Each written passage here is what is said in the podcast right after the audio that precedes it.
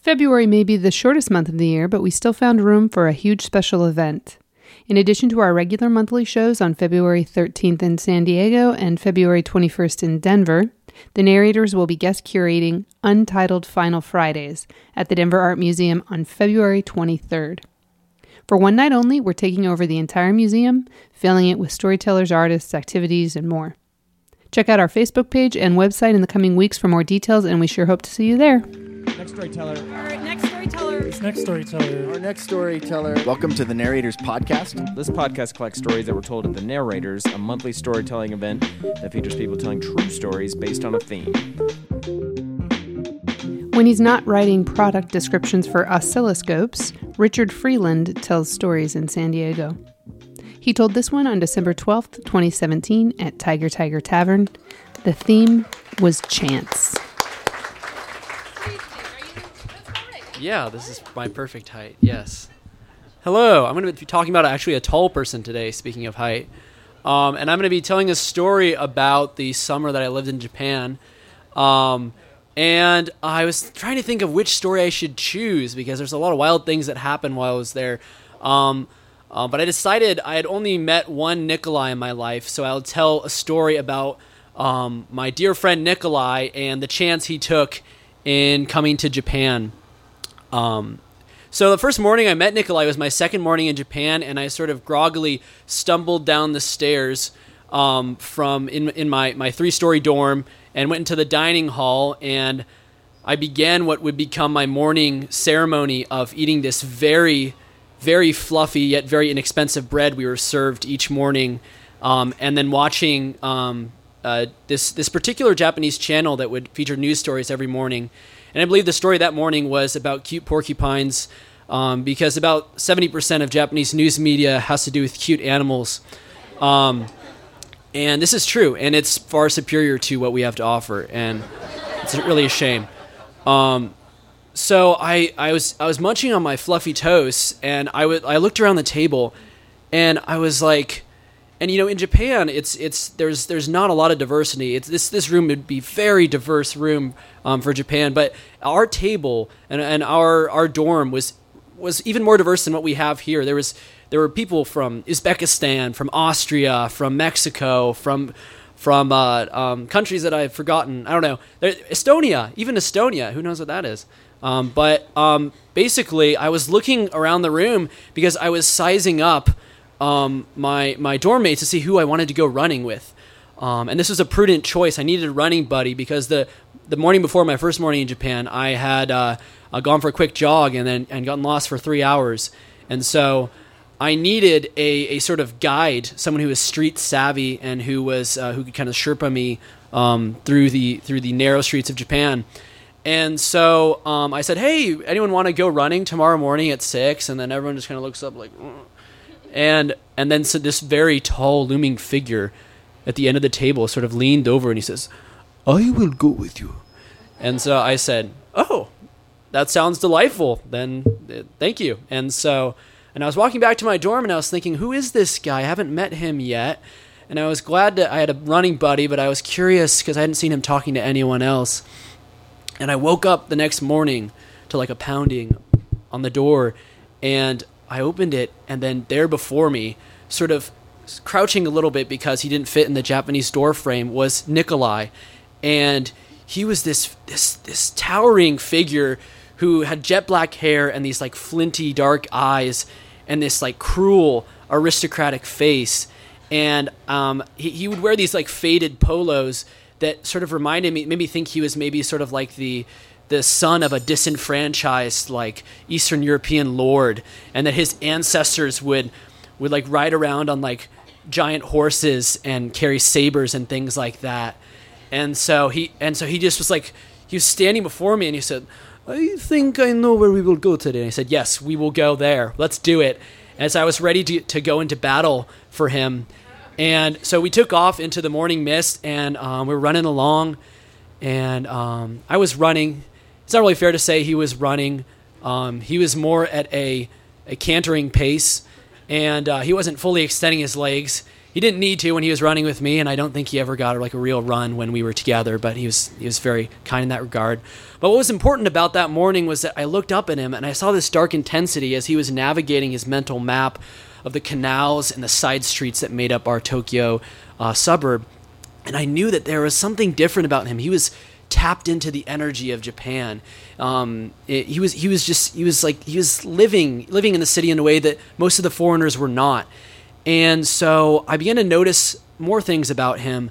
Um, one of the things was that most foreigners spent their time either going to like mega clubs and getting fucked up or going to um, taking selfies in kimonos at Shinto shrines.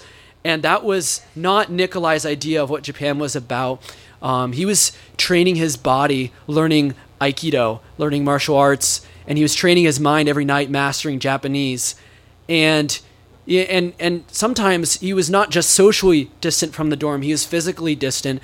Uh, I would I would I would I would see him walking through the hallway, and I'd be like, Nikolai, you know, you haven't been here in, in a while. I haven't seen you in maybe five days. Where have you been? And you say, I went to Osaka and I worked at a carnival. And then and then I would be like, oh, that's that's good. And then or, or he'd go be gone for a week, and I say, Nikolai, what's up? Where you been? And he'd be like. I went to Hokkaido and I translated for a Serbian couple who want the Japanese operation.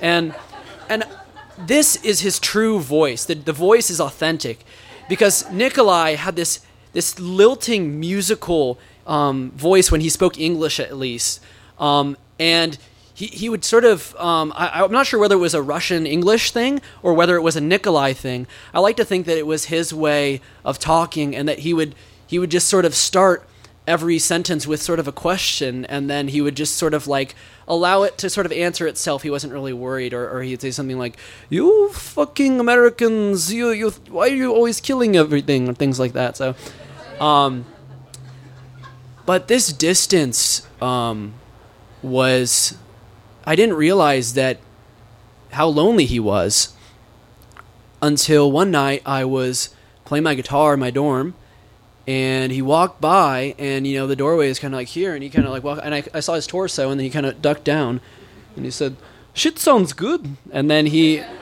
uh, he left and i was like what is he and and he came back and stood in the doorway and he had a guitar in his hands and without saying a word and without looking at me he sat down and he began to play this song and this like haunting, gravelly voice sort of escaped from his mouth. And he was he was bent over this guitar and in this embrace, playing this this dark winter tune, and I knew, I knew he was singing about Russia. And he told me later, he said, I was singing about Russia. I was singing about the daily commute of people living in the USSR um, during the bad times who would sit there on the on the metro and they'd look at the wall and there was a sign there that would read on on many of these cars, um, "No way out." And it was a it was a poorly worded sign put there by some sort of bureaucratic agency, explaining to people that this was not an exit. Um, but unluckily for them, it turned out that it turned out that most of these people didn't really have an exit like, in their lives, and um, but to me, it was a song about Nikolai. It was a song about the cold, merciless hands who had seized him and arrested him when he was standing alone on the roadside protesting the Sochi Olympics. That had incarcerated him, that had thrown him into jail, um, just as they had thrown into jail um, his spiritual predecessors, who were the romantics and the idealists of Russia.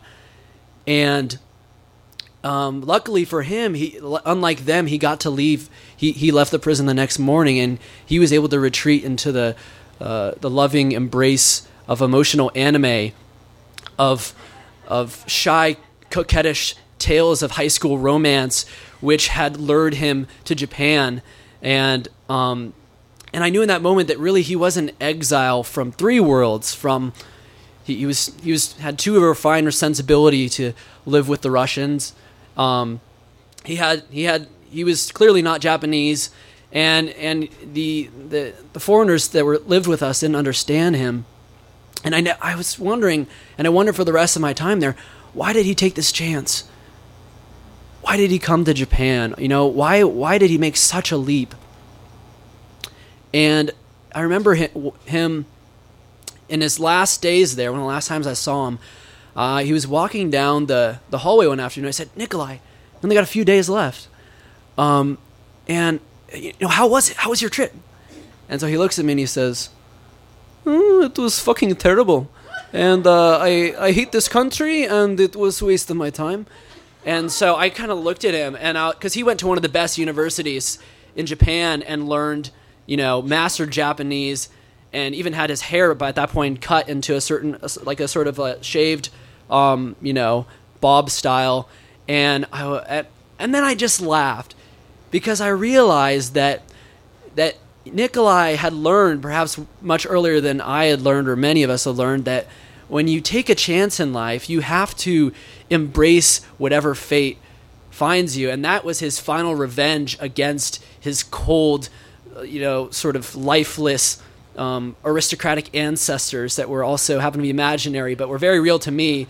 And he, they had fought with sabers and with with steeds that they ran down their serfs with, and he he fought with with honesty and with with being genuine and with crying at emotional anime films, and um, so I'm so glad that he um, also embraced me while I was there. So thank you very much.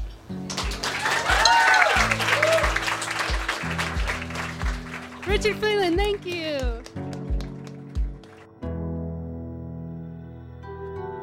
The Narrators is produced by Robert Rutherford, Mary Robertson, Erin Rollman, and me, Ron Doyle. Our assistant producer is Sydney Crane. Our theme music is by Whalehawk, and our founder and executive producer is Andrew Orvedahl.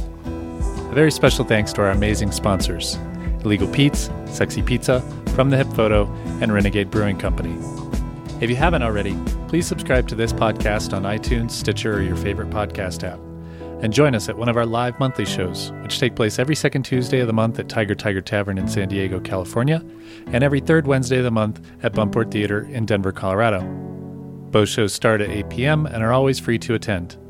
You can find us on Facebook or Twitter, and for past episodes, photos from our live shows, and a list of our upcoming events and themes, please visit thenarrators.org. Thanks for listening.